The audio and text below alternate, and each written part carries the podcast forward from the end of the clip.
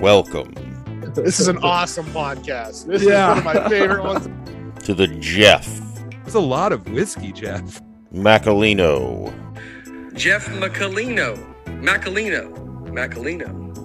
podcast. Hello, hello, hello. Welcome to episode 101 of the Jeff Macolino podcast. Um, boy, I feel like I have so much to talk about. I should have probably written it down. I am uh, I'm recording this Friday the 21st uh, before the Monday that this episode is released. Thank you to everyone who has reached out to me. There have been too many of you to name uh, uh, regarding uh, episode 100. I am appreciative of all of you. Uh, and uh, thank you so much to everyone who did shoot me a message uh, on the social medias, or uh, plenty of people have emailed me, and I greatly appreciate it.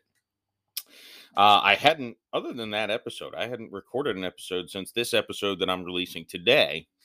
Uh, this episode is with Sean Hegarty. Um, I don't know why. I don't know if I just nailed his accent or if I completely bastardized it. I don't know why I said it in an accent. He's from across the pond, mate. I don't know what I'm doing here. I I haven't drank for like ten days. Yeah, well, I hadn't drank for like ten days, and now I'm I, I'm on my first sip, and I'm I'm just giddy. I'm giddy. Um, but uh, he's a comedian, very funny. We talked. I think this was less than 24 hours before Hurricane Ian hit Florida. When we recorded this, uh, I was still kind of unclear of the path of the storm, and uh, we we talk about that a little bit. Uh, obviously, I got through unscathed uh, physically and uh, uh, really property wise as well. Um, you know, and obviously not not everyone was as fortunate. Uh, so obviously, as I've said before, thoughts and prayers to uh, all of my neighbors a little bit south of me. I did lose power, but you know, hardly seems worth complaining about compared to uh, you know what other people went through. It is an interesting experience when you're all alone to lose power and you know for for more than 24 hours uh you know have very little to no light uh aside from some candles which are not bright enough to read by uh and flashlights that you know you don't want to you don't want to burn the batteries through. Anyways uh the reason i even bring that up is we do talk about the hurricane in the beginning of this podcast and for some reason there was intermittent intermittent uh internet connection issues. Um it was really happening all day the day before the hurricane. I'm not sure if they were doing something to try to you know protect the uh protect the internet cables or something before the storm um but i i couldn't even stream videos and stuff uh i you know off and on the day before the hurricane hit before we really had any of the nasty uh, weather that came through so uh, the internet cuts out a few times. I've edited it out, but if there's a weird break, uh, there's one time that's incredibly good. Uh, I'm telling the story about me bombing uh, on stage, and the internet cut out, so he couldn't hear the story. So I finished, and he was dead silent because he did not hear anything I was saying, and it was perfect. Um, it was very appropriate given the story. Uh, that I finished this story to silence.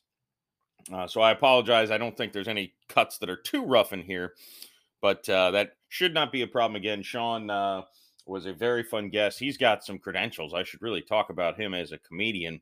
Uh, he was on Ireland's Got Talent back in 2018. He's uh, won uh, Ireland's Funniest Joke winner in 2017, 2018. Um, He's a one liner comedian. He's been doing it for quite a bit of time. Uh, he has a YouTube channel with some stuff. He's performed uh, at the Edinburgh Fringe, Cyprus, Belgium, Paris, and Spain. Um, very funny guy, very fun to talk to when uh, the connection was good, and uh, a guy who uh, you know maybe I'll I'll have back on in the future when I'm not about to get hit by a hurricane, so we can have a little clearer conversation. But uh, I think what we recorded was was fun by itself. We talk about comedy, we talk about sports, we talk about wishing the hurricane goes other places. It's a and how weird that is. Um, we we cover a bunch of stuff. Um, I do want to mention. So I'm I'm recording this Friday. I have a wrap party for Women Want Everything, the movie that I've mentioned quite a few times. Um, a wrap party for that on Saturday. So I'm excited to see the my fellow castmates and crew members. Uh, probably one one last time until the premiere. I'm guessing. Uh, maybe not the cast members. I'll probably see them maybe at some press stuff, uh, or maybe on this podcast. Who knows? Um, but uh, excited to uh, see all of those fine people. Um, and then Sunday, I'm basically starting a uh, a podcast marathon starting Sunday. I will say, I reached out to my first 100 episodes. The only kind of sort of repeat guest on those episodes was Joseph, my brother, who was in episode 50 as the main guest. And then he was in episode, I believe, 87 as one half of the silly couple. Um, other than him, nobody made a repeat appearance, but I've already spoken with a few people. One is set in stone uh, to uh, sit back down with me. Um, another one who had a, a, also a very popular episode. Uh, he has also given me some dates. I don't think we finalized as of this recording, but that will be coming soon. Also, another guest, actually, I forgot about that, uh, has scheduled. That's in a couple weeks. I forgot because that's two weeks away, and it's well after this marathon sprint uh, I'm going through here. So Sunday, I may be recording a podcast with a good friend, repeat guest. I'll I'll keep that as a surprise. Uh, but Sunday night, I'm going live with FL Team, so it'll already be done by time you hear this recording. But we're doing a uh, simulcast, kind of like the Manning cast uh, of the Sunday night football game. So you can, you know, mute the TV, follow along with much more fun commentary on YouTube, and watch the game with our commentary and uh, our buffoonery or my buffoonery and their Dolphins fandom. It's Dolphins versus Steelers, so I'll probably just have teased them the whole time. Um, so you can go check out that video, but it will have already happened if you're listening to this. Um, Daniel, the past life regressionist, who was on a recent episode, uh, he played my episode with him on his podcast, Timeless Spirituality. Um, and I appreciated his uh, intro to that. I think he said I was smart. Thanks, Daniel. Um, and he also introduced me to a guest I'm super excited to be talking with on Monday. Uh, and so Sunday, I've got potentially uh, a, a podcast and then a three hour live broadcast. Uh, Monday, I've got one that I'm nervous and super excited for. Uh, that will probably be the episode that comes out on Halloween, just coincidentally, not for any particular reason. Um, and thanks to Daniel for that uh, introduction as well. Um, much appreciated. Daniel's such a such a funny guy. I, t- I told you um, uh, on his episode, I, I talked to him for probably at least 15 minutes before and after the part we recorded, which was a pretty lengthy. I think that was an hour and a half at, or, or close to it. Um, and we we've continued to uh, to uh, message back and forth uh, since then. So uh, I appreciate him uh, sending a really cool guest my way, uh, and a, a, really cool lady uh, who I, I, did speak with her uh, already, just to kind of talk about what what we're going to uh, talk about. Uh, then Tuesday, I've got a triple header, man. I've got a, uh, fun new guest uh, that I've uh, I'm excited to talk to Tuesday afternoonish. Then I've got a football podcast I'm doing. Um, it's not my podcast. It's another. Per- I'm a guest on another person's podcast. Um, and then I am interviewing uh, Wajid Hassan uh, Tuesday evening. So I've got a triple header coming your way. Wajid, of course, you probably know from episode 52 of the Jeff Macolino podcast. Uh, that episode, uh, I, you know, did decent on YouTube, I think. Um, and uh, just fascinating stuff uh, from him. Uh, I realize I've I've been leaning towards the metaphysical stuff a lot recently because it's fascinating to me. But I've got comedians, I got actors. We're keeping we're we're going all over the place. I got uh, multiple other oh another repeat guest, uh, good friend of the program. I was on her podcast as well. Uh, I'll keep the name a secret just in case we we don't schedule something, but uh, sounds like we're going to be scheduling uh, recording an episode here soon as well and uh, another couple people I've been keeping the lines open to. So I am entering a marathon of fun. I get to coach a flag football game, offensive coordinator. Every time I'm out, they suck me right back in. I don't know if that's the right quote from Al Pacino, uh, and it's certainly not the right accent. Um, and then uh, the wrap party Saturday, and then Sunday through Tuesday, I am marathon podcasting. Uh, and then Wednesday, really, I have a live pod uh, broadcast for FL Teams, the uh, NFL Power Ranking show, where I'll probably have the Saints ranked somewhere around number 30. Not happy camper. Let's not talk about that. Let's talk to Sean Hegarty, shall we? Uh, enjoy the episode. Oh, uh, I guess I should do my ads that I've been putting off. Sorry, this is a long intro. I just came off a solo podcast episode and I freaking drop a 12 minute intro on you. I'm sorry. Um, you know, I just I I don't know. I I don't know. I, I don't know how to explain myself. Um, hey, this episode is sponsored by Ibotta. It's a cashback shopping app that saves you money on things you're going to buy. Download the app using the link in the description below and start saving money, making money back. You're not saving money, you're making money back on things you're already buying. For crying out loud, you're crazy if you don't do it. Crazy. Uh, use the link in the show notes below because it will give you a $5 off for the first time you redeem uh, or submit a receipt. I barely go shopping in person because I'm bougie.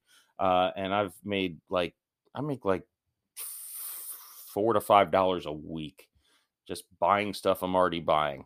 It helps that the brand of liquor I purchase is getting me a dollar back every time. But look, I'm buying it anyways, whether or not I get a dollar back. It's not one of those scam things where it's like, oh, I bought this for a thousand dollars, but it's worth fifteen hundred. I basically made five hundred bucks. No, you didn't. Not unless you sell it for fifteen hundred bucks. Uh, I'm already buying this whiskey, whether or not I'm getting the dollar back. It just so happens I get a couple dollars every time I go to the liquor store now, uh, and Publix. Anywho, use the link below. And also, uh, speaking of liquor, this is the club you'll be telling your friends about. It's Flaviar. Taste exciting craft and premium spirits, access exclusive drinks, and learn the ways of a true whiskey aficionado. All of a sudden, you'll find yourself with a personal home bar from the best of bourbon, scotch, rum, gin, or tequila, and heaps of story to tell. Use the link in the show notes to be- below to get the discount uh, because you're a listener of the Jeff Macolino podcast. All right, enjoy the episode with myself and Sean Hegarty. All right, everybody, I'm now very pleased to welcome Sean Hegarty to the Jeff Macalino podcast. How are you, Sean? Hey, Jeff, I'm good. Thanks. How you doing? I am good. I am good. Uh, there, there is. We were talking beforehand, so this episode will come out, and it, it's possible I could already be dead. So yeah, yeah.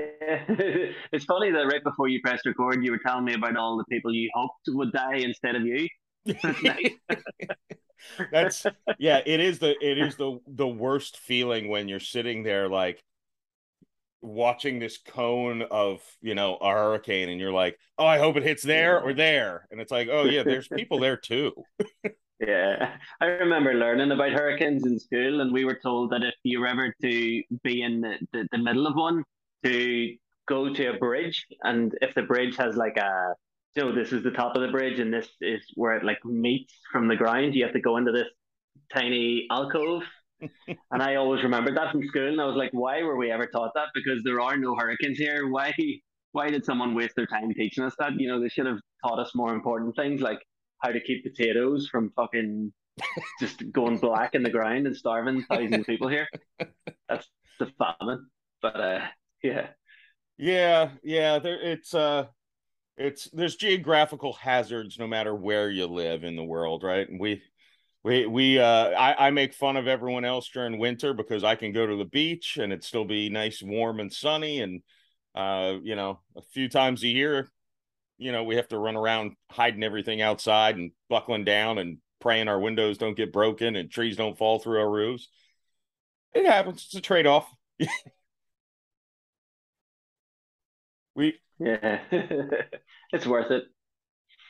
Yeah, I, don't ask me that today, but ask me in three days, and I'll, I'll probably say, "Oh yeah, it's worth it." This we're never going to get really hit by a hurricane, right? I was confident the whole time. Yeah, I make all these jokes about the hurricane. I'm going to like get hit by a car and die before this episode comes out. So I just, you know, completely different path. but this will be episode 101 uh, of the podcast unless I die before I record episode 100, which I'm planning to do a solo episode to celebrate the 100th episode. So this could be the 100th episode if I do die. So you you know, you there, there might the 100th and final episode. So you might want to root for that. yeah, that's it would be my privilege. It would be an honor. I am the last what- guest. yeah. So what's the green in the background? That that's uh, the Bulls. Is that I'm gonna say ice hockey, but I'm pretty sure I'm 100 percent wrong. Uh it is uh college football. Uh Oh. mostly. It's where I went to Football, school. Okay. Yes, University of South Florida Bulls. Um, oh, okay, okay. Yeah, my my Saints are playing in London, which I don't know how far that is from you, but they're they're playing in London on Sunday. My my pro Yeah, football that- team. All right, okay. That that's about one hour probably, and, and an airplane for us. So it's it's not too far. Oh yeah, that's not not too far at all. Um, I know, I I know you do. Um, one of the uh, funny things you do on your YouTube channel is uh, gosh, why am I forgetting his name? Uh, you do a a, a football player, or as my people would call it, a soccer player. Um, Yeah. like post game, post match interview kind of thing. What's it? What is? Yeah. Uh, why am I blanking on his name? Uh, his name is Daki the Gaffer, That's it. which is yeah, which is uh, Gaffer's kind of like a a European term for for manager really, or for a coach really. So um yeah, it would be a big kind of I would be a big soccer fan over here, and I'm a huge Liverpool supporter. I'm sure you've heard of Liverpool in Mhm. some shape or form over the years, and uh, basically. I followed the the Premier League, or as you guys call it, the Premier League, I think it is. Uh, Yeah. I've, I, I followed that my entire life. And basically, about a year ago, I was watching a news channel, and it was like a local news channel, which is um, most of the channels that we get are English. Uh, so this is like an Irish channel, still in English uh, language, but in our local accents, which we don't get very often. So I seen like local football teams and football managers being uh, being interviewed after games, and I thought, oh, this is this is a perfect idea here where I could maybe manipulate this and throw in some swear words and just be really, really rough and really local with it, and it seemed to really take off. And um, I I don't I post on YouTube quite a lot, but I don't. I don't consider myself a YouTuber. I, I don't. Um, I, I just use it almost like it- it's like I feel like I have to put stuff up there because maybe eventually something will go viral or something will take off. And I know that that's a way of maybe making money in the long term. But basically, for me, it's always been Facebook first and foremost, and then the likes of Instagram, and then it would be maybe TikTok now, and then Twitter, and then YouTube. But um, yeah, it's just about just trying to relate to my local people and just try and sell tickets for comedy shows. I'm sure you're the same. Yeah, yeah. YouTube's just a YouTube's just a fun like I've got a weird idea, or or in my in in my case, it's like I get shit faced drunk at least a couple nights every week. If I don't have my kids, eh, pretty much every night. So it's like I might as well use that time productively, right? So instead of being Yeah. a drunk, I'm an artist. Yeah, that's it. You may, you may as well film yourself getting fucked up. You may as well. yeah the, the thing is i i know i know people are like you aren't you afraid of what you're gonna say it's like yeah no i edit it sober. I don't just send it out there not knowing blackout drunk just talking publicly on the internet. I'm not an idiot. Well, not a complete idiot. so do you, do you ever get to the point then where you you've drank so much that the next day you're like, how does this episode end? Like I don't I don't know what happens at the end here. I Oh, can't yeah. remember pressing stop. Yeah. Yeah, I um I intentionally so so most of I started doing this thing drunk Jeff eats where I get like fast food and I just yeah, especially new menu items and eat it. And usually I cheat quite a bit and I'm not that drunk when I do it. Uh but a couple times I was. So those are actually a lot more fun for me to edit because I don't know what's going to happen. Um and uh, then I, I started doing something that I'll probably continue because I enjoyed it at least. Is I did a drunk Jeff ranks where I make a top ten list uh, with a topic that sober me has left for drunk me. So I put a little whiteboard and write top ten fast food restaurants and just leave it there. And when I come home drunk later that evening, I'm like, oh, I got homework. Um, and that was fun for me but i i really wanted to do that when i was blackout drunk. So yeah i had no idea what that was gonna come out as. I i didn't even end up doing 10 like i i ended up not putting a number nine.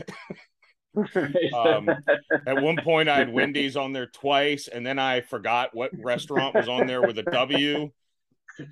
Yeah so so i was like that was that was authentic. That was funny um although That's I, I yeah, I know some people are like, yeah, yeah, some it kind of seems like a cry for help. I'm like, it's not. I, I was fine the next day.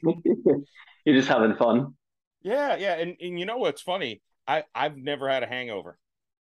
Really? Yeah, no, I, I'm. It's uh, it's 1:49 my time. This is my first drink of the day, but I will probably be up until midnight drinking whiskey out of. I don't even know how big this glass is, to be honest. And uh, Unbelievable. I'll be fine tomorrow morning. Do you, do you think you maybe don't get sober enough to be hungover? You just you just rifle through. No, the funny thing is, the only time I struggle in the morning are times where I'm a little, still a little drunk. Then I want to go back to right. sleep and, and fully sleep it off. So I, I've just completely clear. Um, that doesn't happen much. It actually usually happens when I take a break, like take two weeks off drinking. Then I go back to drink and I drink like normal and get four hours of sleep thinking I'll be fine. And I'm still drunk. so need, need another sleep. Unbelievable. There was a time over the summer when myself and my older brother we got together and we we we would have we would have drinks together maybe once a year, but from the summer just past, we decided to make this a tradition now every summer where we get together. And it was a lovely, beautiful summer's evening. We went out his back and he had brought out like his uh, his TV that was hooked up to the internet and stuff. And we decided to watch Royal Rumble from 1992. I think it was on YouTube Wow. and because we were we were big you know WWF fans back in the day, and basically we said right before this starts, we called my brother's daughter out and we got her to to Google all the people that were in the main event, the actual Royal Rumble. So Yeah. we paired them off where you know he had one, I had one, and we didn't know who had won or whatever. So we ended up with I think it was like fifteen wrestlers each, and every time your wrestler entered, you had to take a massive drink, and then you had to pour some of your drink into this big, massive sort of vase or vase. So by the end of it, uh, what we did as well, actually halfway through, is we decided that we would Google each wrestler. We would pause it and Google each wrestler and see if they were still alive. And if they were dead, then we had to take a massive drink of this big jumbo, just massive vase of piss in the middle of the, the table. And I actually got to the next day and I had no idea how I got home that night. And I woke up and I had like 5,000 steps on my like like smartwatch.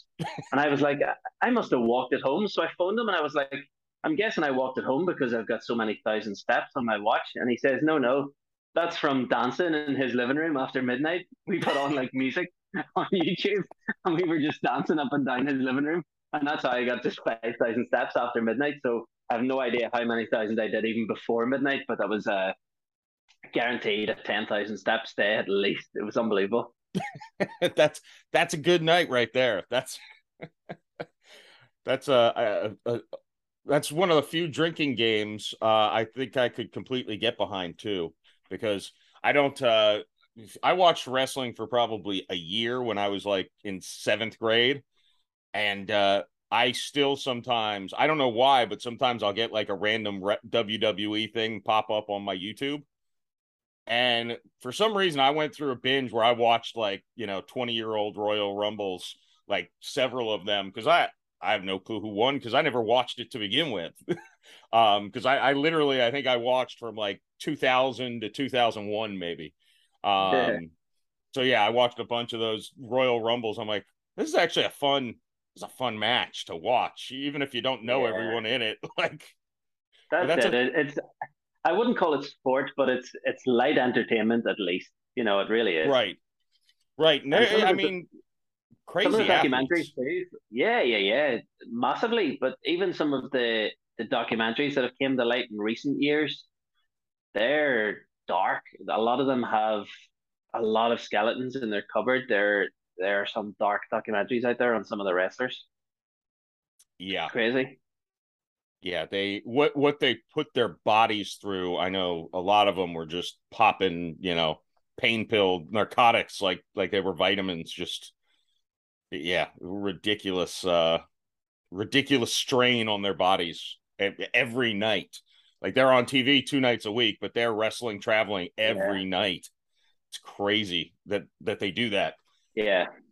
Yeah, the- yeah, it's that mixture. I think of probably alcohols. You know, as you said, like when as the comedians and stuff, when you come off stage and you have that massive high, then when you hit that that lull or that crushing low, it's hard to kind of balance those things. You know, so you need almost like a vice or something that you can hang on to and be like, I need to be brought back up here to the same Mhm. kind of level that I was at earlier in the evening. So um, I understand what they've went through, and in terms of like they, most of them look like bodybuilders too, and I'm sure they didn't have drug tests back then. You know, or not as strict as they do in terms of like MMA and you know in the UFC and things like that Right. nowadays. So um you can only imagine what their bodies have been put through and you can tell from the chaos that, that ensued when they retired that most of them have just uh, they've just fucked themselves massively. Yeah, it's uh it's it's the only sport we'll say or athletic endeavor where in 1991 a long time ago but you can go watch a baseball game from 1991 the odds are almost everyone on that field is still alive today hmm. uh Yeah. so no matter what sport sub in any sport there probably the i mean i guarantee the vast majority are alive but in wrestling 31 Oh, years i would guess half of them were dead at least yeah yeah it's scary like you even look at the the Hart family you know Bret Hart Owen Hart British Bulldog Mhm. I think Bret Hart's one of the the only ones that are left in that family it's crazy yeah it's uh crazy it's it is weird how many and i didn't even know uh how many uh like family legacies or like you you really want to bring your kid into that world? Like i would be like no no no do you do not do this. Go be a doctor not at all. That's uh yeah. As it's, same with comedy frankly. It's I, I although i don't think many comedians kids be, become comedians but i i can't think of any or maybe just we don't know their parents because they weren't very successful but Frozen I think yeah that seems to be it Okay, now you're going. yeah, I knew I knew you were frozen for a second because your cat in the background was in a position. I'm like, why did it stop? I'm like, that, oh, it's frozen. yeah, we're back. We're back. All right. So, do you watch much sports then, Jeff, yourself? Sports, yeah, yeah. I watch. uh Yeah. I watch a ton of NFL football. Um, baseball, I mainly and hockey. I mainly just watch my team. Um, and and lately, I would say the fourth sport I watch the most is soccer because my buddy's a big Barcelona fan. So you know, it's an excuse to drink socially, go over to his house and watch watch a soccer game or match. I think would be the correct verbiage. yeah. And how? And what? What do you think of of soccer? Um, I understand it a lot better than I used to. Um, I prefer it over basketball, frankly. Um, I think basketball's Oh, really? Yeah, I, I, it's it's uh, basketball's become a a different game than when I watched it as a kid. Like now, it's all three point shots and drive to the lane, try to dunk or get fouled. I feel like they kind of took the mid range game out of it. Yeah. So so I can appreciate the the uh Yeah. I, I can appreciate soccer and this this I can actually see some of the strategy and stuff now that I've watched more of it. And there's like the World Cup is what I used to watch the most, and I feel like they flop a lot more in that than they do in actual like La Liga or Premier League and stuff like that. Like they they're not there to to uh you know act like they got hit. They they usually legitimately get hit if they're on the ground. um but in the World Cup, I think I was Yeah, kind of yeah. jaded by the World Cup where a lot of these, you know, I don't know if it's certain countries or what, but a lot of these guys they just love to act and it's like, oh, I, I can't watch this. Yeah, yeah. I I would find a lot of Spanish soccer would be like that as well. The likes of Barcelona and um the Italian games as well, where they just cheat a lot, and it's it's soul destroying. You you just want to watch a game of soccer, and it's just relentless, just cheating and rolling across the ground, and you're like, you want to go out on the on the field as a grown man, and you want to you know have some respect for yourself and for your family, and you want to so even for your kids, you're like, I'm to be tough and I'm going to, I'm not going to show anyone that I'm hurt and things like this. Whereas they go out on the field in soccer and they just, they just throw themselves down when the wind changes direction. It's just, it's, it's pathetic. And it's like, what, what are you doing? What is being achieved here? You know, it's just, it's embarrassing. And it's the children that you almost feel for that are watching this and being influenced, you know, as they're growing up. But it's, I don't know, what can you do? Yeah. Well, it's funny. I feel like basketball has become that. Like to me, LeBron James does that every game I watch. He gets touched, he goes to the ground and acts like, you know, someone Really? just shot him from the, you know, Mm. there's a sniper in the upper deck who just shot through him. I, I remember he, he was carried off the court one time, and I, I think he had a. I think someone poked him in the eye. I'm like that. You can still walk, dude.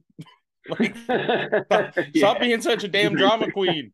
It, it's just the it's it's the opposite of of pro football where you know you you break your leg, you you want to get up and not let them know that you're hurt until your Yeah, leg literally goes out from underneath and you can't.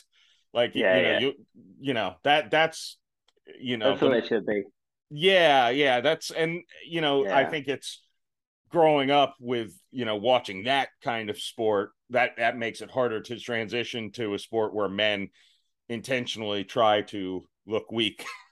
um yeah, really does. Yeah, but I feel like social media as well plays a big influence at the minute in in NBA. You know, I feel like it's like we would watch the maybe the All Star game or you know the slam dunk competition, and I feel like as time has gone by, the slam dunk contest nowadays is almost like pathetic compared to how it was even like four or five years ago. mhm. I feel like there are just there they've run out of ideas of how to slam the ball into the net. Do you know what I mean? So it's just Yeah. repetition or bringing their their tallest friend out to to jump over. It's like where do you go from there? Do you know what I mean?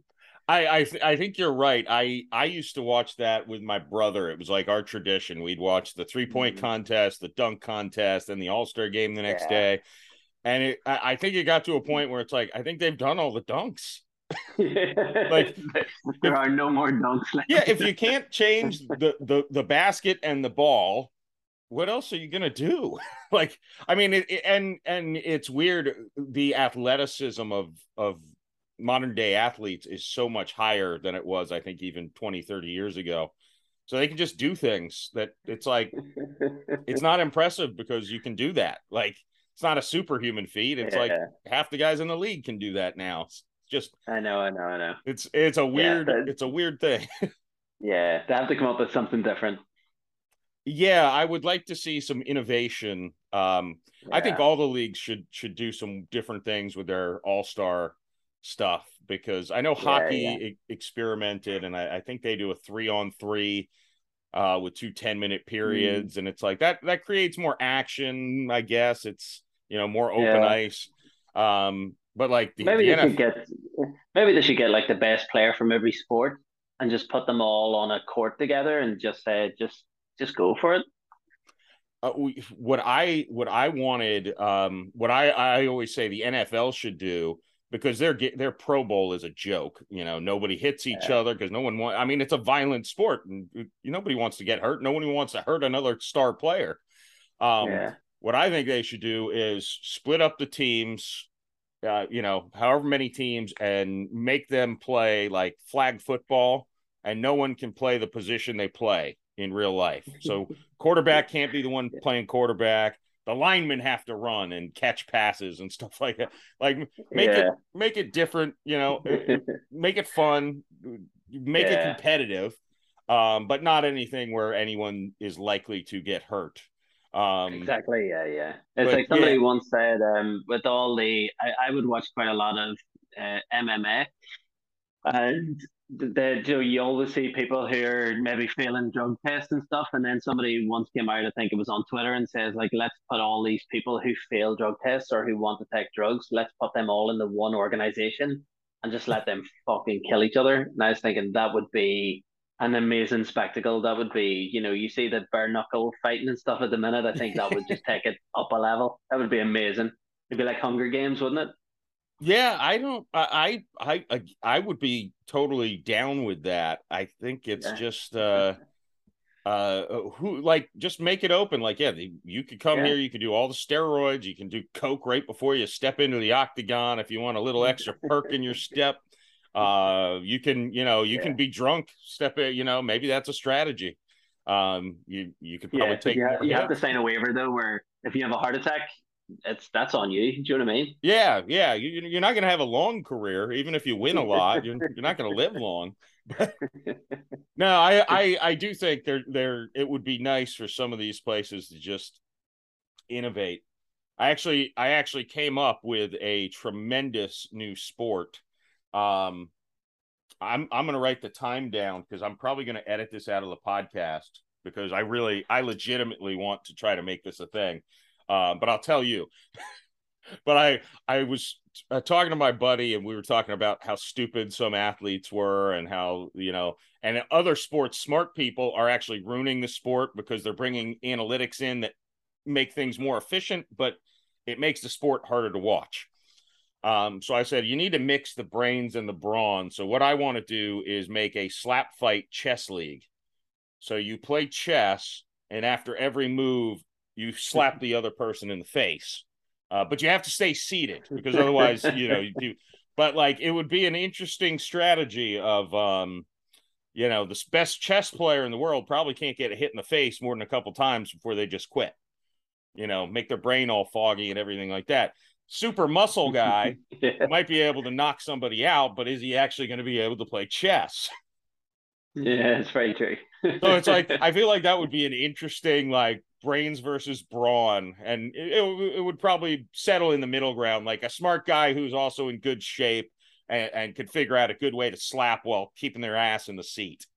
Um, but it, yeah, and and, Yeah. and and you can only wear glasses if you're willing to get slapped with them. You can't put them on, move your piece, and take them off. You you play as Yeah, is. yeah, So vision problems, you better have contacts. yeah, a million percent. But that that's that's one of those sports you would have to get your friends around, and you would definitely have to have drinks watching that. You couldn't watch that sober. No, no, no. Yeah, definitely. I would say the competitors could drink too while they're at it. Yeah. But I said, I'm like, I, I suck at chess, but I'm willing to do the in- initial match. Just me and a buddy who also doesn't play chess. but it's like, I know how the pieces move, so we can play it and video it. And, you know, maybe that's how it gets started. But yeah, no, I think yeah, I feel like that would be fun. I mean, Yeah, like- yeah, I, I go through and I've seen, you know, competitive darts on TV, and I love darts, but I don't want to watch it on TV and axe throwing, which is basically darts with, big, you know, bigger darts. yeah, yeah, yeah. If It's that just- could yeah, get on the TV. You could watch the Olympics too, couldn't you? And you could maybe you could find ten sports in every Olympic Games, and you could just be like, really, Do you know, really, do you know what I mean? Anyone could do this. Like any anyone could do this. Whereas that's not what sport should be. Sport should be the ultimate performers, the ultimate athletes. Yeah. Well, not only that, but I find most Olympic sports incredibly boring. Even if I am impressed by the athletic feat, I don't Yeah. care how fast you swim. I I can swim. Yeah. I, I I my kids were in swim league, and my my older sister is obsessed with swimming. So her kids are in swim league, and it's like, as a parent, that is the most painful thing to sit through. You sit in Yeah, the yeah. sun for two hours to see your kid swim like three laps one time. You know, it's like, and even Yeah. like you maybe are kind of excited when they're in the pool, maybe, but that's not a very long time if they're a good swimmer. I know. I have a I have three older boys as well, and um, I used to be a water sports instructor, and I was a lifeguard as part of my training. We learned to be lifeguards in the in the swimming pool, and um, so I, I could teach swimming, and I have taught swimming in the past. And my three older boys, when they were younger, their mum was like, "I don't want you to teach them how to swim. I'm going to enroll them in swimming lessons." And I was like, but that's that's such a waste of money. You know, it's so expensive, especially for three boys to all go. And they can't all go at the exact same time. They maybe are in 30 to 40 minute slots, maybe half an hour after each other. And she was like, no, I insist, you know, they have to go into swimming lessons. So she managed to book them on a night that they were staying with me every week. So I was the one that had to take them, even though I could teach them how to swim myself for free. But she insisted, so I had to go and just sit there and then go to the changing rooms, help one of them get changed, help the other one get ready. They would go in, the other one would come up and sit beside me, and we would just conveyor belt for like two hours every fucking like Tuesday or something. It was Oh. just horrific. I remember growing up, and my dad used to just throw me into the middle of the pool and say, "Come on, come back, come back," and that's how we learned. Uh, that's I've heard, uh, although I don't think any any of my family's ever done this. I've heard you could do that with a baby. Now, obviously, you monitor Yeah. and you try to teach Yeah. them how to do it, and not like a newborn, but like a young, you know, below toddler. Throw them in the pool, teach them to get on their back and to, you know, use their arms to get, you know, to move. And it's like Yeah. the younger you teach it them, can definitely be done. I'm like, yeah, that's yeah. you you do that with your kid. I'm not throwing my kid in the pool. But an older kid, like, come on, you can figure it out. And if not, I'll throw Yeah, you a, exactly. a, a life preserver. You'll you'll live. That's it. Yeah, yeah, yeah, yeah. You'll survive. yeah. I I That's almost. I, I almost drowned when I was a kid. Um Really? yeah, I remember it, and uh, my mother remembers it too. So it was one of those things that all these years I'm like, that's probably a false memory. I'm probably exaggerating. And she's like, no, I literally left the pool area to go to the bathroom or whatever. And she's like, somebody watched Jeffrey and she came out and I I I all by myself had grabbed onto like a something in the side of a pool and pulled myself up. But yeah, I remember flailing around, not not I didn't know how to swim. I think I just Yeah. waddled into the deep end and didn't realize how quickly it dropped off underneath me. And then I realized I'm I'm far it? away from the top. Jeez. Yeah, it's scary though. It, it really is. Like one time when we were um, training as well, as part of our lifeguard training, we had to do like open water survival, like a course in that. So instead of taking us out to the ocean, we just did it in the swimming pool. But they had these still the huge like survival tents that you would climb into and stay in and survive until a, a bigger ship or until you get rescued out at sea. And I went underneath one of them as part of the training, and I actually got stuck. And I was under there for about a minute and a half, and they thought I was just being funny and just having a laugh with everybody. But I, I genuinely felt like I was this close to dying. And it was only when I managed to untangle myself and come back up, I was like, "You bastards! Why did you not save me?" You know, they all just thought I was just playing a prank on them or just staying down there just to be funny. It's horrible. That's the downside of having a reputation of being funny. Is yeah, like people like like I try to make it clear. I'm like I don't do, by a car. Is Yeah. he filming this? yeah. Well, that's all I say. I, I don't do physical comedy. So if I'm on the ground screaming in pain, I'm not playing. It's not a joke. you're not reenacting Mrs. Doubtfire. Yeah, I- you know, when Robin Williams comes in, gives you the Heimlich. yeah yeah i'm i'm if i say i'm choking well or if i do this i'm choking i'm not playing a joke trust me you're gonna feel real bad when i turn blue and die because you, while you're laughing at me You're not just a special guest on the Impractical Jokers for a week. yeah god i respect the hell out of those guys i don't know how they i don't know That's, how long, long careers doing that. Long careers.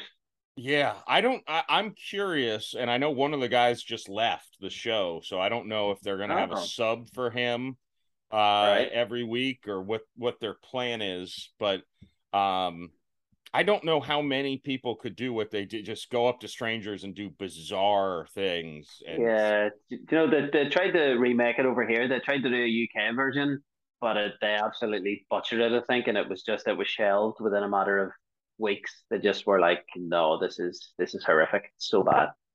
yeah, Just didn't work. But it's It- it's their personalities, isn't it? You know, it's their experience in comedy already and stuff. And um, although you see some of their live, like not jokes, but they're on stage together and they're having a laugh and they bounce off each other and it's very well rehearsed and it's quite respectful too. But there's still something missing there where you're like this.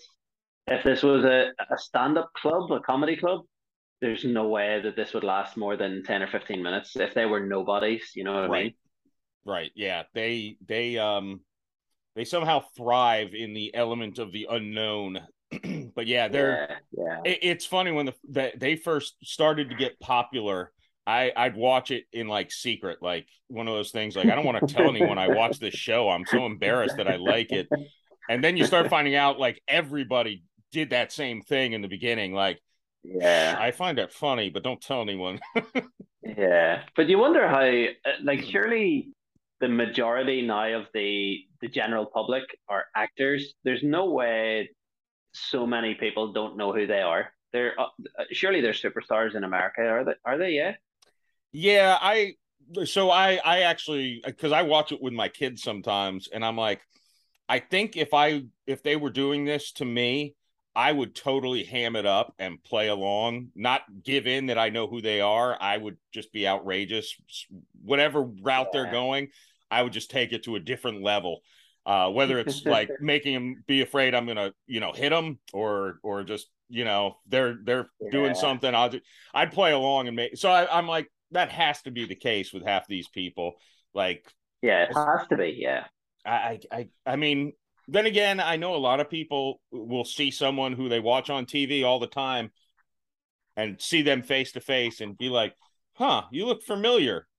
But they, they don't know you in that context. They just know you on a Yeah, screen. yeah. So I, I wonder if Yeah. maybe some of that plays in too, where they're like, I think I know this person, but I'm, I don't know from where.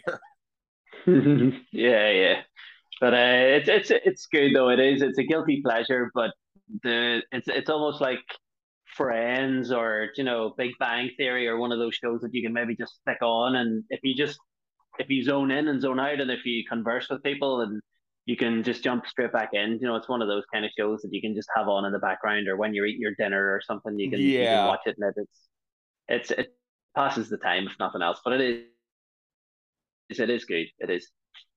Yeah, that's you. You need shows like that where you can be like, yeah, I'm watching it, but I'm also checking Facebook and Twitter and you know, see seeing what's Yeah. going on.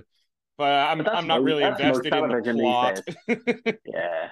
But I, I find that's most television these days. You know, I, I imagine couples just get together. They're like, "What do you want to watch?" And they're like, "Let's try the new Jeffrey Dahmer series." And then they put it on, and then five minutes later, they're both on TikTok, and it's just on in the background. You know, just somebody eating flesh and just raping people. Yeah. To put It's- it nicely. Yeah, I, I don't think I, I'm still surprised when um uh because I, I show like my favorite show of all time, the greatest show of all time is Breaking Bad. Uh and Yeah. that's a show where you can't look away. You have to be Yeah, locked in. And. I, I have one friend who still refuses to watch Breaking Bad because he's like, oh, it's uh, too much. If I can't do anything else while I'm watching it, it's a waste of my time. I'm like, man, we hang out and get drunk like six hours a week. And you're telling me you, don't have time to watch Breaking Bad? How much productivity are you having when you're getting shit faced with me? You're not producing content after this. I am. but that's it. No one has the attention span anymore. No Yeah. one. You know, especially our generation and all the, the kids that are coming up nowadays, like no one has the attention span. And that's social media. That's, you know, you even look at YouTube videos and all these gamers and stuff that kids watch nowadays where all the silence has been edited out. So everything is just super fast paced and 10 different cameras and just everything's just manic and just uh, like you wonder what society is going to be like in 20, 30 years when obviously everyone's just going to be a professional dancer and a professional lip syncer and fuck knows what else. yeah, it, it's it's funny. I always try to go back and think like, when did this all start? And I I remember the first time I saw something on TV with like, uh, I it, I don't know whether it was on ESPN or something else, but it was like a sports highlight show, and they had like one bar underneath with scores and another bar with stats going by. And I realized I'm not even watching what's on the screen. I'm watching the words yeah. underneath the screen. And I'm like, I wonder if that's yeah. when it started leaking. Like we can look at multiple things at one time. I'm watching the highlights, but I'm also reading stats and I'm seeing scores. And uh, it's like, I, I wonder if that was the start of it. Yeah. Where it's like, oh, my brain can do more than one thing at a time. yeah. Yeah. I, I, uh, I know. Over here we have Sky Sports News, and it's like a screen in the corner that has like your highlights and your interviews and things. But then over at this side, you have like the league tables and the fixtures, and then you have the breaking news and the team news and things at the bottom. And it is just hectic. The whole screen, just twenty four seven, and it's just you, you almost get to the point now where anything is breaking news. You know, anything at all. Like a player's injured for a week, and it's like, oh, this is breaking news. Whereas you know, when we were growing up, breaking news was 9 11 and Princess Diana dying and, you know, things yeah. like that. Nowadays, it's just, you know, Kanye and Kim have split up, and you're like, come on, breaking news, you know. It's I, I there was I saw breaking news yesterday, I think it was, that two Saints players who left the game last Sunday, ser- injuries are not uh thought to be serious. Breaking news, they're not seriously. it's like that's a weird way to call it. Like breaking news, I immediately am like, oh, they're both like dead. we'll never see him again. No, they might play Sunday. I'm like, yeah, that, that's okay. I mean, that's just, good. I'm happy with the report. but breaking news, that, eh. what a waste of everybody's time. It's just a slow news day, isn't it? When things like that are on the screen, it's unbelievable. Yeah, yeah. Well, it's like it, it wasn't even info too, because it's like the injury's not thought to be serious that could mean they're out a month or it could mean they're playing on Sunday. Like you're not telling me yeah, any yeah. information. not not really. Unbelievable. Unbelievable. Yeah, we, so we have a low bar. yeah, yeah. Oh, so do we. So do we. Uh, what's your background in, in comedy then, Jeff? How did you get started? What what's your your background? I uh I started just in February of last year. Um just started doing open mics. Um, I got into it. What I started. start? Uh, I I started for the same reason I started a podcast. I was actually trying to write, uh, like a dark comedy screenplay, and I wasn't. It wasn't very funny. So, so I talked to a lot of comedians uh, and reached out to a bunch of them, and almost all of them, like any good comedy writer I know, does stand up. They're like not you you you might never know they did stand up because they might just do open mics so you don't need to make money off it. But just going up there and trying to make jokes you will find a way to create funny material and that's how you can put it in your writing. Just you know yeah. go up on stage. And then they said the same thing with the podcast you know you're going to be forced to find some chuckles in there if you're going for a comedy ish podcast. So you know just just it'll expand your brain. And it really it really did. Although when i started doing stand up i stopped writing uh, stopped writing screenplay stuff and just focused on that. And i'm like wait i need to veer back. Uh, the purpose of this is to help with this. So yeah. that was really how i got into it at, at you know frankly a, a very late age to start doing stand up um and i don't it's one of those things where it's like my kids are nine and 12 now, and I have them, you know, 50% of the time. So it's like, I'm not a guy who's ever going to go on a tour, not anytime soon. Frankly, if I was a road comic, I'd probably end up dead really quick, you know, coke, hookers, and a lot of booze. Uh, so it's like, I, probably shouldn't do that lifestyle anyways, but I like to have the tool in the toolbox uh, that I could do it if needed.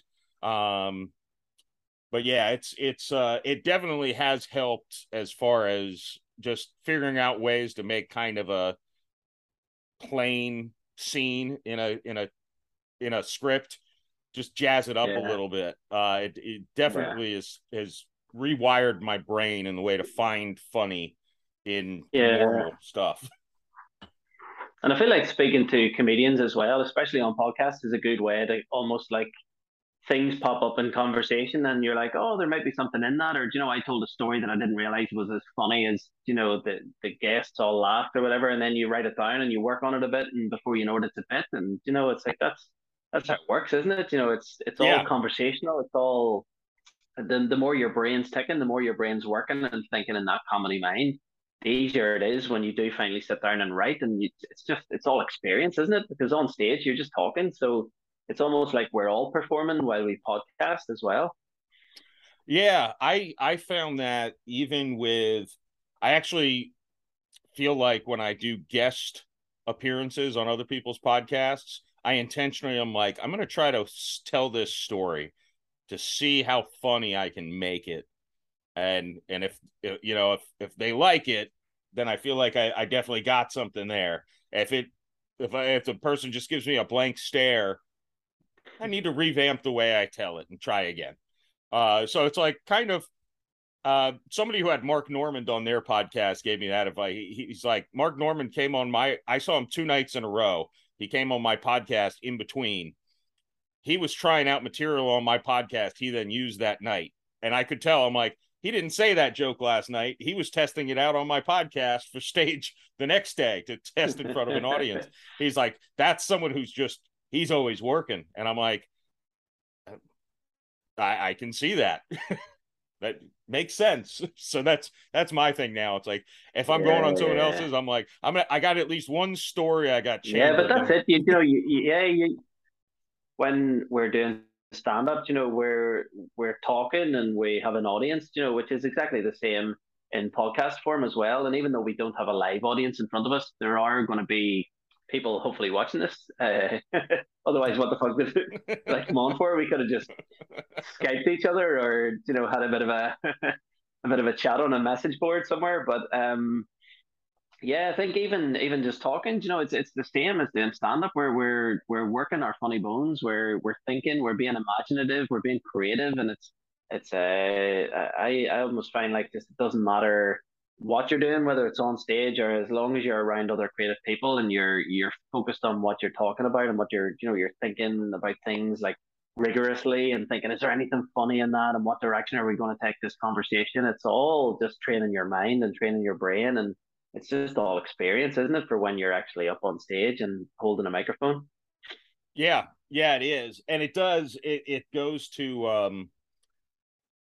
Uh, I I even I had a couple guys on talking about one of them got like a, uh footage of an alien, and another guy was using that footage in a movie he's making about aliens in Montana, uh, and we're we're talking, you know, kind of scientifically about aliens, and I'm like. I don't know if I I saw we keep talking about like wanting to capture an alien, but if I saw an alien, I think my first instinct would be kind of want to fuck that thing and see what it feels like. I'm like, does that make me? But no, I, I caught him off guard. I'm like, is that just me? Like, I don't want to capture it. I want to fuck it. Like, It seems so much better of a story. I fucked an alien than I I I took the, one hostage. Jeez, that that would be yeah, that, that's that'd be an interesting way to start a comedy set, wouldn't it? Yeah, well, I I don't think that's going to work in stand up unless I really get a long set where I can ease that one. in. Not not going to work on a not as not as an opening bit. But no, I do think it would be a funny comedy sketch. Like I I've I've Yeah, actually written out a sketch where like you know they're, they're they they do have an alien hostage and one of the guys is just like I want to sneak into the cage and fuck that yeah, because that's how guys are. I mean, you Yeah. know. I don't know. Maybe maybe Elon Musk could open with something like that if he ever got into stand up. Oh God, yeah, yeah. I would I would strongly encourage. The reason I'm trying to go to space so much is I want that alien point, want that alien pussy. Amazing. so how many gi- how many gigs would you say you've done? Uh, enough that I stopped counting. Uh, but no, Yeah. probably in the in the dozens, I'd say. Let done with the funny thing when I started, more than half of them in the beginning were virtual ones, which were horrible. because Uh, of the pandemic. yeah, yeah, because it was still. I, I mean, I live in Florida, so we didn't really do much for the pandemic for the most part. So comedy Yeah. clubs were open pretty much the whole time. But even when I started, I was still there was still some uncertainty, and I'm like, well, I I don't know if it's safe for me to go share a microphone with 20 other strangers.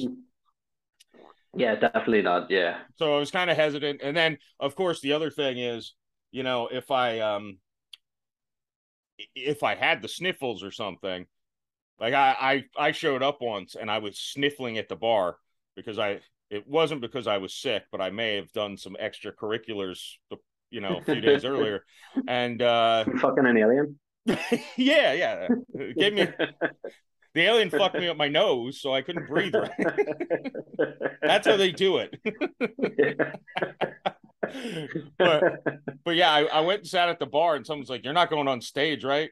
I don't want to get COVID from you." And I'm like, "Oh fuck! If I'm gonna make other people uncomfortable, I'm not even gonna." So it was such a weird.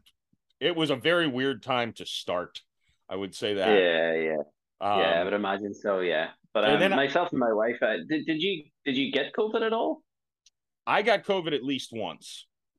Yeah. Um, and I, I, I, I, I shouldn't say it lightly, but like I say, it was like it was the greatest stay home vacation I've ever had. Um, because I had basically I had a fever for one Really? day. I slept like a baby, like the best sleep of my life for a couple nights, and that was it.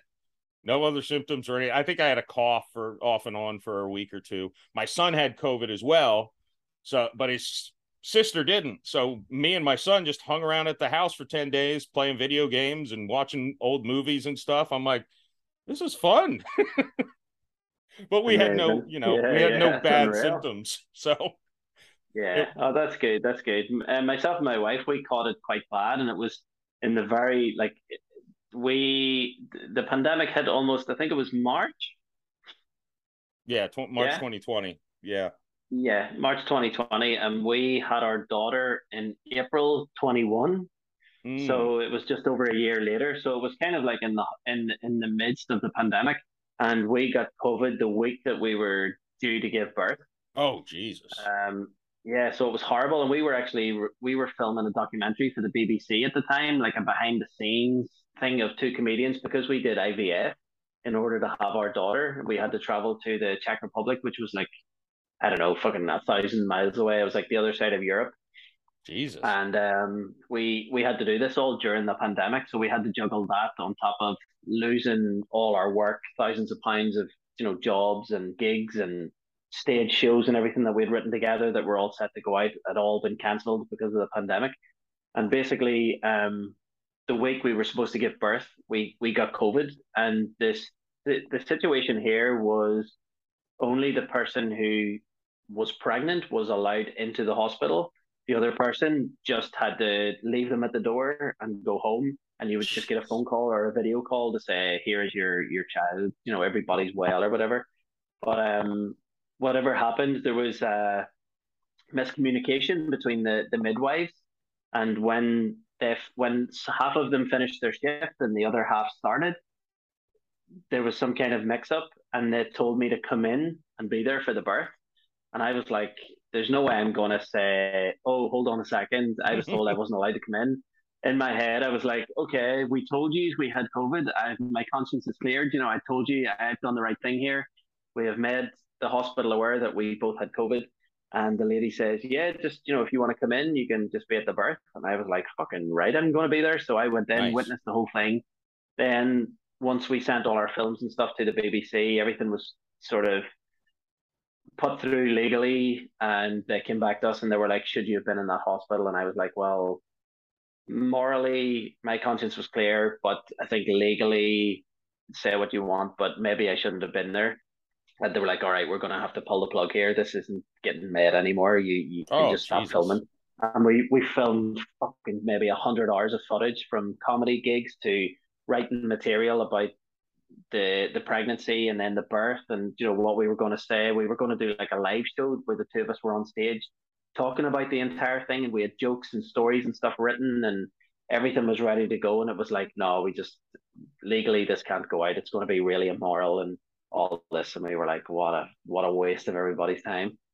Yeah. Do, do Uh, does BBC own that footage, or can you still do something with it yourself? No, no, I, I can still do something with it myself, but it's almost like, what do you do? Do I create my own documentary? Do I sit for hours and hours and hours editing this thing? You know, where where does it go? What do you just put it on YouTube and it gets two hundred views? And you know, it's like, is it really worth it? But it's it's almost like library footage now. You know, I've got it in the on a hard drive. It's there. Maybe we'll look through it all in ten years' time, or you know, we'll we'll, just see down the line. But uh, yeah, we we fully own the footage, which is the the main thing that we got from that. So it was good that we got to film the birth and the moment that we first met our daughter and things like that. So yeah, things things it worked out well. We weren't too bothered once the dust had settled, really.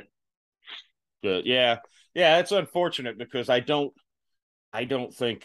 I mean, I I think uh, Europe and uh, parts of America uh, have maybe treat like to me. My thought is like, I don't care who has COVID. They should figure out a way that the dad can be in the damn room when the child's born. like that's my thought the whole thing, the whole time. It's like that's that's an important Yeah, yeah. moment. Like you know, I yeah, because even when I was in there, I had the gloves on, I had the mask on, I had an apron on, I had I, fully made sure that I was nowhere near anybody, you know, and we were my wife was put into almost like a like a janitor's room off to the side. She wasn't in a ward, she wasn't on like a it was like they just pushed a, a bed into some storeroom and just went, Here you go. Fucking dirty COVID people, you can have this room. And it we, and the whole time we felt horrible. So we were like, from then it was like the next child that we have, if we're able to have another child, we're going to do a home birth. So we're going to set up a, a, a pool right here, and we're going to have a, a home birth, and we're just going to be like, fuck you guys, we're going to do it our way. If you want to send a midwife, send a midwife. Um, we're not going near the hospital again for anymore. yeah, no, I I I don't blame you. That's a Unless I get pushed over playing football, then you know I'll go over on my own. yeah, yeah. I um I am uh jealous of your comedy because you do a lot of like one line comedy. Um, yeah, yeah. I cannot do that at all. I can only tell stories, which I've also realized really hard to do like five minute sets when when you need to structure a story. Yeah, Um, yeah. You really uh, the first the first set I did, first time I do it, and this is at an open mic, and two thirds of the audience are my friends and family, and I just bombed because I took a funny story that was funny in ten minutes, but I cut it down to five minutes by basically cutting out every joke that I had. Uh, because I'm like, well, I needed to give the exposition, I needed to explain the situation and all. Yeah, well, if you take three minutes out of a five minute set to ex- set the stage, there's not a lot of laughs you're gonna get. and I, I, one of my friends re- recorded it. That's it, It was like, well, I only, I guess I tried to only make five or six jokes the whole time, and I got four or five laughs. So, I guess my batting average was high, but it sure seemed painful to go three minutes straight without anybody laughing. is there a your one liner stuff? Is there a do you have a set process for it, or do these things just come to you, or how do you how does that all work? I can't even wrap my brain around it. Yeah, yeah. But before that, sorry, Jeff, I don't know if I seemed really rude there. You broke up a lot of that during a lot of that story, so I didn't catch the middle or the end of it there. So apologies for that. In case you just thought I was just staring at you while you told a funny story, I'm sure it was was very good. But if you if you want to repeat yourself, I'll, I'll happily listen it- to the, the rest it, of it absolutely was the perfect reaction because I was talking about bombing the first time. it. so it was kind of what I got in the first set. I'm like, why is nobody making any noise? And I'm like, I'm just yeah, I- sitting here just waiting for the internet to get better. yeah, that's why. But no, I, I said, I said, I'm like, I watched back the video of it. I'm like, oh, they weren't laughing because I wasn't telling jokes. like when I told jokes, people laughed, but I was telling a story that took the setup was just too long, so they weren't laughing while I was just giving details of, you know. So changed the Yeah, strategy since yeah. then. Yeah, but that that's one of the reasons why I, I do one liners. I think I started doing one liners because I, I was really underconfident and anyone from my childhood that you could meet would tell you that I would be the last person that they would ever expect to be a stand up comedian in any shape or form. You know, I was never the class clown or I was never the funny guy eh, growing up at all. I was just really shy, like painfully, painfully shy. And it was almost like when I did the the water sports and um when I did stand up, it was I went through a stage in my life where I was like, I want to test myself here. I want to be I, I want to prove to myself that I can do things really beyond what anyone can imagine that I can do. And prove to myself that I can do them as well. But when I started doing stand up, I was still that painfully, painfully shy boy. And telling one liners was a quick way of getting a laugh. I knew that if I tell a quick joke within 10 seconds, I'll have a laugh. And then that'll at least ease my nerves, you know, ease the tension in the room, you know, just make me maybe appear more confident and I can work on my confidence then throughout the rest of my set. And it basically just went on from there. But um, see, I, I was never a storyteller either. I feel like I muddle my words quite a lot and I lose my track of thought if I talk for more than a minute at a time so with this, it kind of fits in perfectly where I can just tell a quick joke and then the audience laugh and I go, right, shit, you need to think of the next joke now that you need to be ready to tell this when they stop laughing. And it just kind of evolved then from there, really. Yeah, I'm I'm jealous. Who would be your favorite comedians? Um, I think the guy I like most who's going right now is probably Mark Normand. I, I think his he has a just a great mixture of kind of that one line stuff and social commentary and stories. Um, my favorite, the guy who probably got me like obsessed with stand up was uh Doug, is Doug Stanhope. Um, Okay. well, I think he's actually in the UK right now, or just got back from Yeah, one yeah, or the other. yeah, yeah. Yeah. Um, but he was he was the guy who, uh, w- when I heard his stand up, I'm like, damn, that's yeah. I I was used to.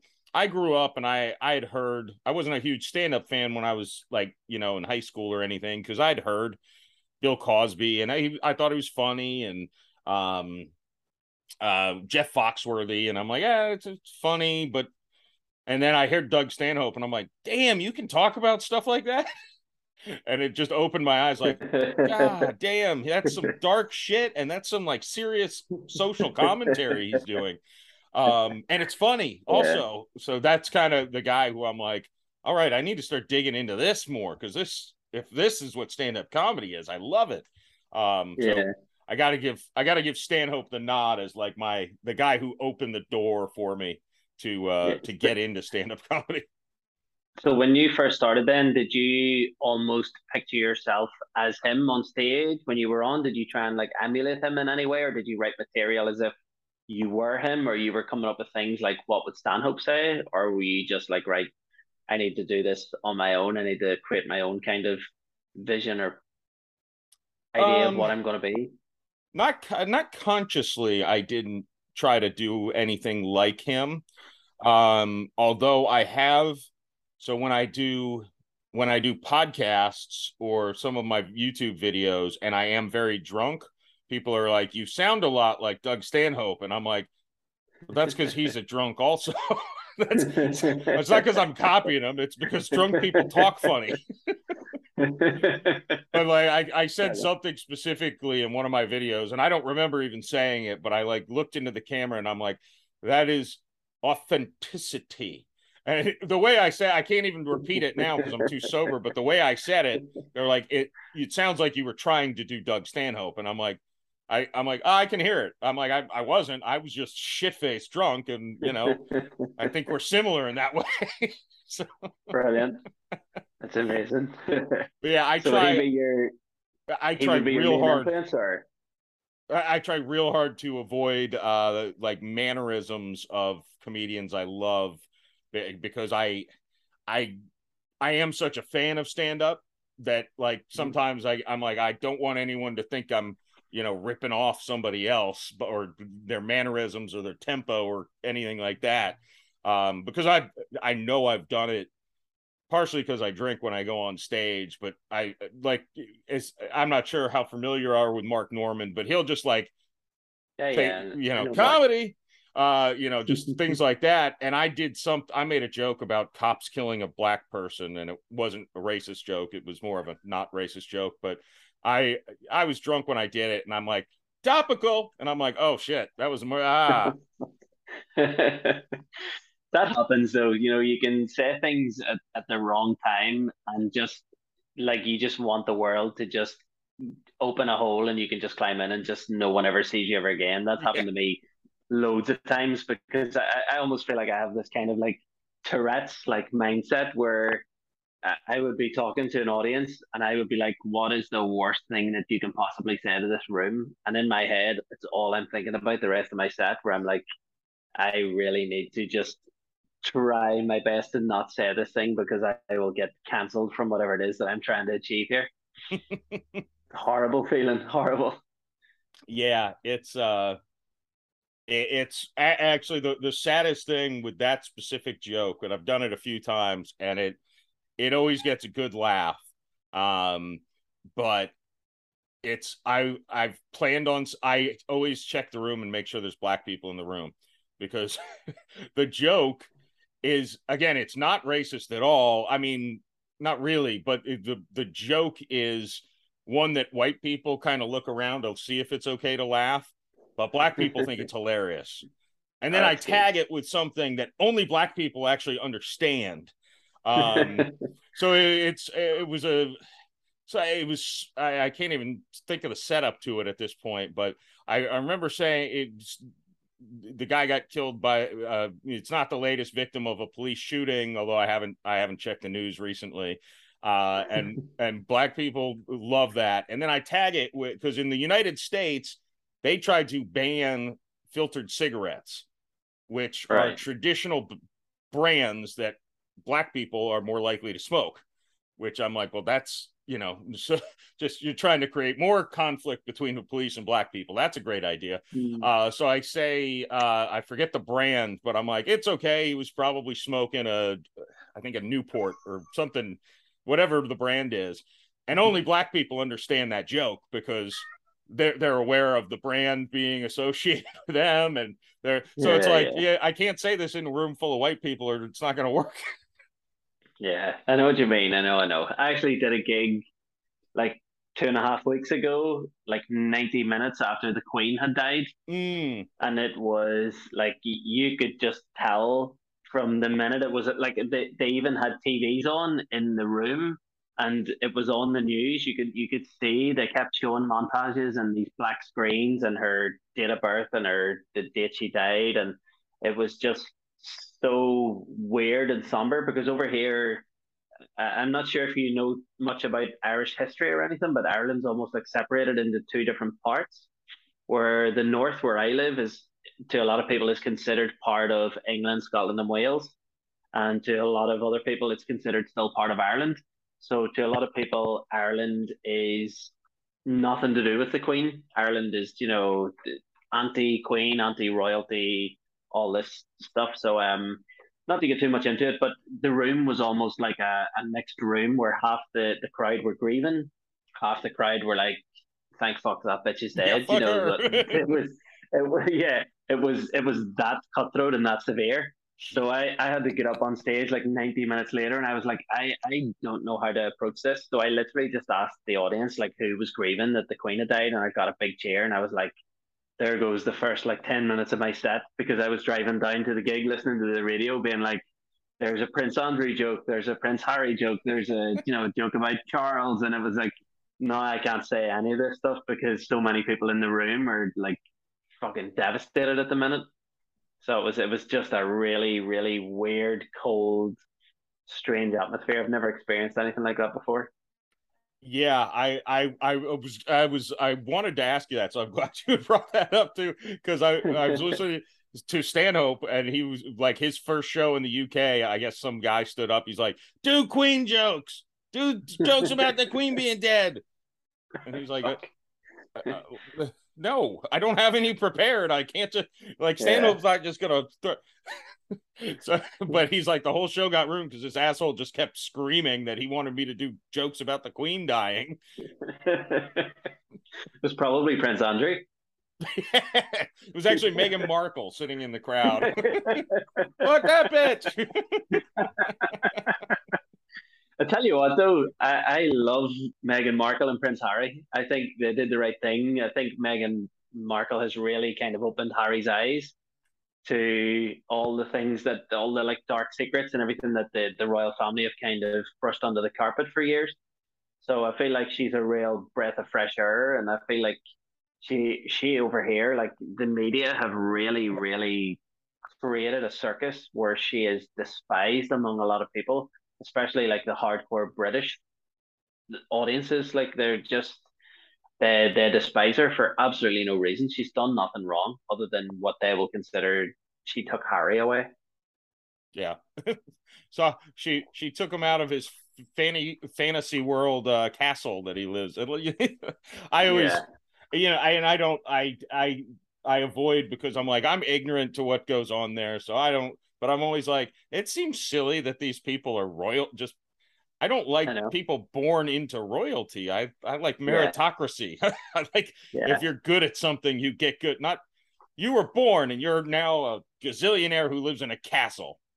That's that, it. Yeah, yeah. That being said, if I was a billionaire, my kids would never lift their fingers a day in their life. I mean, I'd make them do something, but like not yeah. hard. Like, what do you want to do?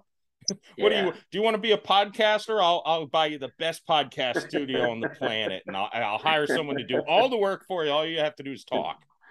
No yeah. one will listen, but I'll pay people to listen. They'll listen. That's it. And then they, they create their own successes then off the back of that, don't they? Yeah, yeah, sure. Yeah, I mean, they, you know, b- born a born on third base, thinking they hit a triple. That's kind of that's, that's a baseball hey, term, I imagine.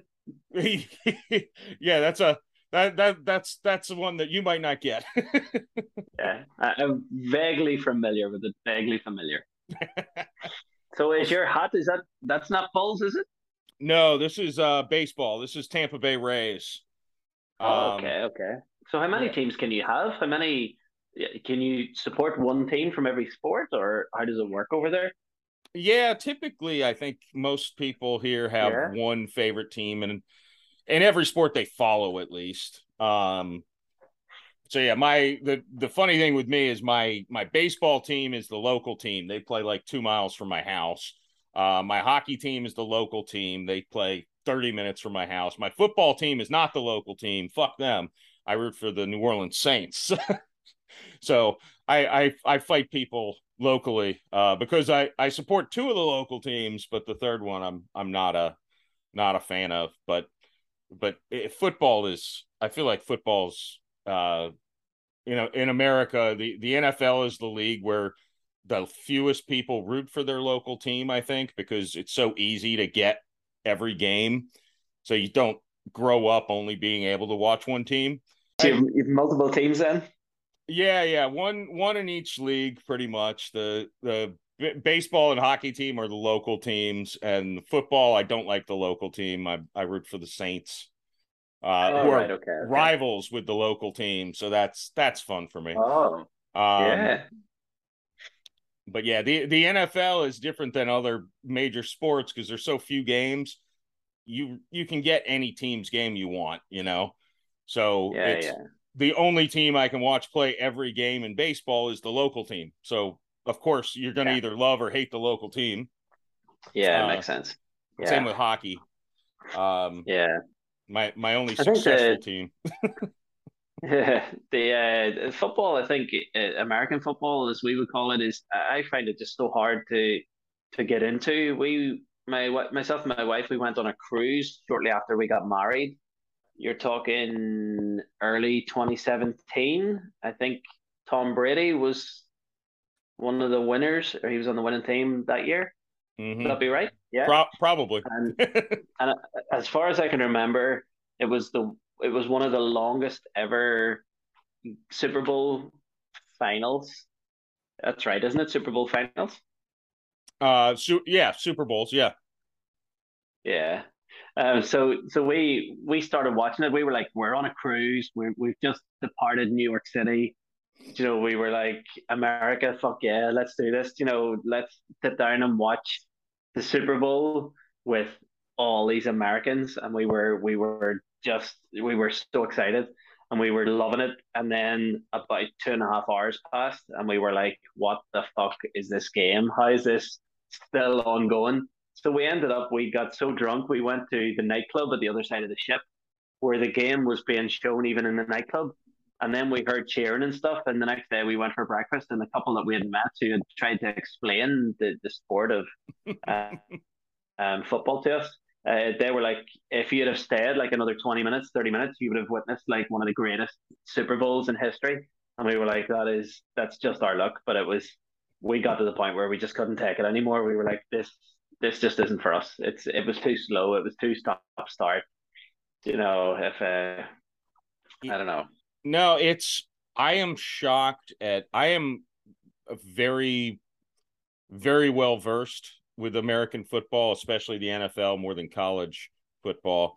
Uh, I'm like the guy at the party who people are like, "Oh, come on," and I'm like, "No, let me explain the rule, guys. I know the rule, you guys don't." And I will say, I don't understand how anyone. A lot of Americans enjoy football and they don't know the rules, and I'm like, I don't understand how you can enjoy this sport or claim to enjoy the sport so much when you clearly lack fundamental understanding of basic. Like I would hate th- watching this sport if I did not know as much as I knew about, uh, uh you know. So it's kind of puzzling to me. I I feel like more people should be like you and be like, oh, it's long. I don't really know what I'm watching all the time. Where you know, it's like there's so many tiny little stupid rules that again, I I know them all basically. So it's like to me, weird thing. I'm like, ah, I can explain the rule to you to the T. Yeah you know just because you think it looks one way i'll tell you why the rule says it's something else but i i'm like i don't understand how anyone can enjoy it if they don't understand it like i do but obviously a lot of americans do because again i am that guy at parties who yeah that's it. You not... probably just had to grow yeah. Yeah I, I, it, it's experience it's experience watching yeah, it. you, you you just had to grow up with it i think whereas we didn't get that opportunity over here but oh, it is what it is. No, well, I I don't blame you though because I think until I started watching more soccer, and again, I uh, the only reason I really started watching is because it's like an excuse to get drunk with a friend instead of by myself. Uh, but I'm like, oh, I get that now. I used to think this was really dumb, but now I understand why they do these things. It makes yeah. sense because I've I've seen it enough that I'm like, I get I like I can now see a goal is going to happen, or or maybe close to a goal is going to happen a couple seconds ahead of time, which is like yeah. that's how I like it, where I can I've seen enough where I can just visualize what's going to happen. So I'm yeah, I get yeah. geared up for you know usually a few seconds before someone scores a goal because I know I've seen what they're doing. yeah, but yeah, I don't. I, um, you know, we're just smarter than most people. We can't enjoy things if we don't understand them. I think that's, that's it, right? Yeah, that's it. Yeah, but uh, my I, I actually feel sorry for people who aren't into sports. I feel like sports is just such a a huge part of. I, I imagine it's it, it's probably going to sound quite sexist to say, but from from my upbringing, I feel like it's mostly male, you know, or males that are into certain sports or certain sports carry that kind of team mentality where females don't often get that opportunity. I think they do nowadays because of uh, soccer has taken off in a big way over here because um, of the Euros that had just finished, and England were the winners of it, which really has brought on sort of female soccer over here. Oh, but good. I feel like it, it's been really, really growing steadily over the past few years, but still, there's almost like that thing where, you know, football's considered a male thing or it's a male supported thing or male dominant anyway, whereas there isn't really a thing for ladies or a thing that ladies play that is such heavily contested on a field, you know, where people can scream and roar and who are so game for it. So it's it's it's weird. I wonder if there'll ever come a day, hopefully there will, where there is something that everyone gets behind and just women play it and women excel at it and they're amazing. Sorry, I have, I have a few jokes I'm not going to say. Thinking you did like a fucking ironing competition or doing the washing up. Is that what you were thinking? Uh, I, I, uh, you know, I, I was thinking about the uh, dominant female swimmer in America right now who has a cock and balls. Oh yeah, yeah, yeah, yeah, yeah. That's uh, that opens a whole, whole new chapter of uh, what could get me cancelled. yeah, yeah, yeah, yeah. We don't need to go any further on that. Feminism. Men can beat women in their own sports. And uh, that's and that's a wrap.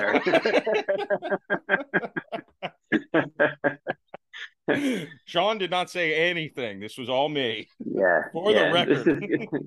This is going to be a 30 minute podcast, isn't it? We're just going to cut cut out all my internet fuck ups, cut, cut out anything, cut out the slap chest. I'll probably leave that in because I'll realize how dumb it is in a few days. I'll try playing it with a friend. I'll be like, fuck this. Do you think you'll remember the end of this episode? Are you you're oh, not that yeah, far gone? Yeah, I, I've uh I was in good started? shape starting this episode because I took a That's good. That's good. I, I've been through enough hurricanes to know like I'm not going to get much sleep in the next 72 hours. So I'm like, yeah. I got two hours before a podcast. I'm setting my alarm. I'm taking a 90 minute nap right now because this might be the last time I sleep for a while. so, so you got me at a, at a completely sober level to start. So, but by the time I get around to editing, I probably won't remember this episode at all. So if there is that. uh, but before I let you go. Sean, uh, where where do where can uh, people find you? And uh, of course, I'll link everything in the show notes. But where should people find you?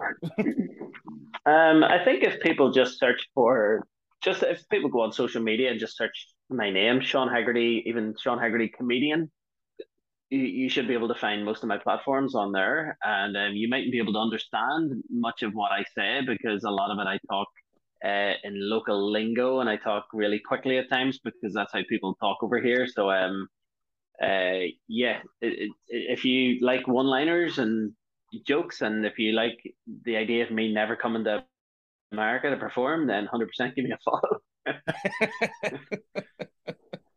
Maybe Yeah. when my kids get older. I don't know.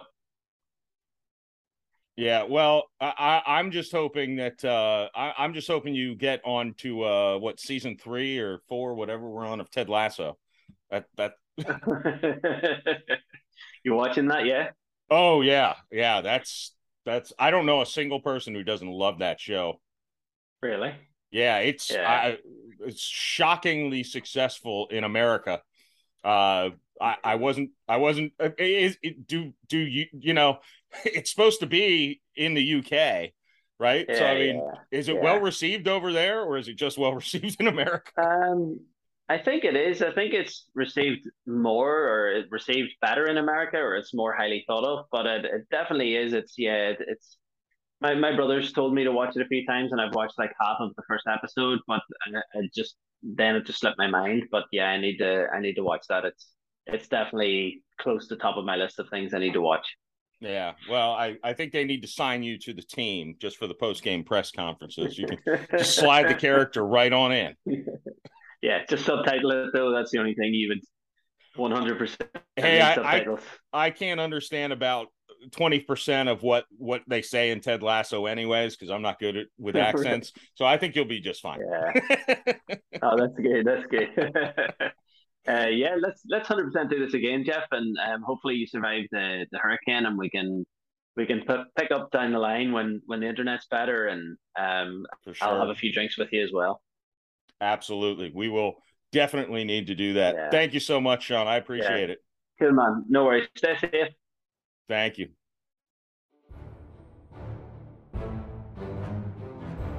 Say, you're listening to the Jeff Macolino podcast. Keep on listening. But where's the kaboom? There was supposed to be an earth shattering kaboom.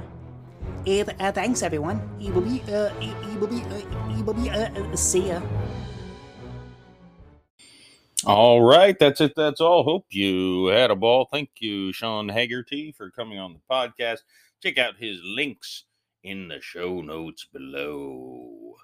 Um, I gave you such a long intro, I should probably give you a short outro. Uh, but do me a favor, make sure you follow me on all the socials. They're all in the show notes below. And, uh, you know, if you're so rich you don't need to make money back on Ibotta, you know, go join my Patreon. Uh, at 10 or $20 a month, you get free merch uh, every three months. And uh, for three dollars, you know, you're just supporting the show. Which you know, three dollars a month, you could make more than that by using Ibotta. So do one or the other, or both. It works. It works. Um, I'm sure there's something else I was supposed to talk about. This is why I should write things down, but I don't like looking at notes while I do this. Um, hmm. Let's see let's just say if there's anything else I think about, if you're following me on social media, you'll see about it. Uh, I do. Oh, I do want to say just as a very brief, quick aside, because I get a lot of emails through the website jeffmacolino.com. Uh, I would say 97% of them are spam, like crypto bots and SEO people. Not uh, you know, not that they're necessarily robots sending me the SEO stuff, but I'm not interested. Uh, so I, I, I, and everything I get through my website for some reason goes through my to my spam mail in Gmail, which I check almost every day. But if by chance I, I, I try to look at every one of them, if by chance I don't respond to you, send me another one or or uh, direct message me through Instagram, Twitter, or Facebook. I, I caught one in there that was a very important one. I caught one in there from the website that I almost deleted and then realized, oh no, this is a person that I want to respond to. So uh, I'm I'm definitely not a jerk. I will I will talk to you if you want.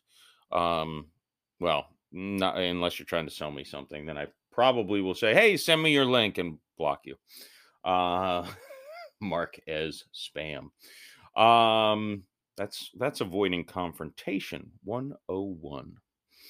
Uh, okay that'll do's it. Uh, boom. It's over.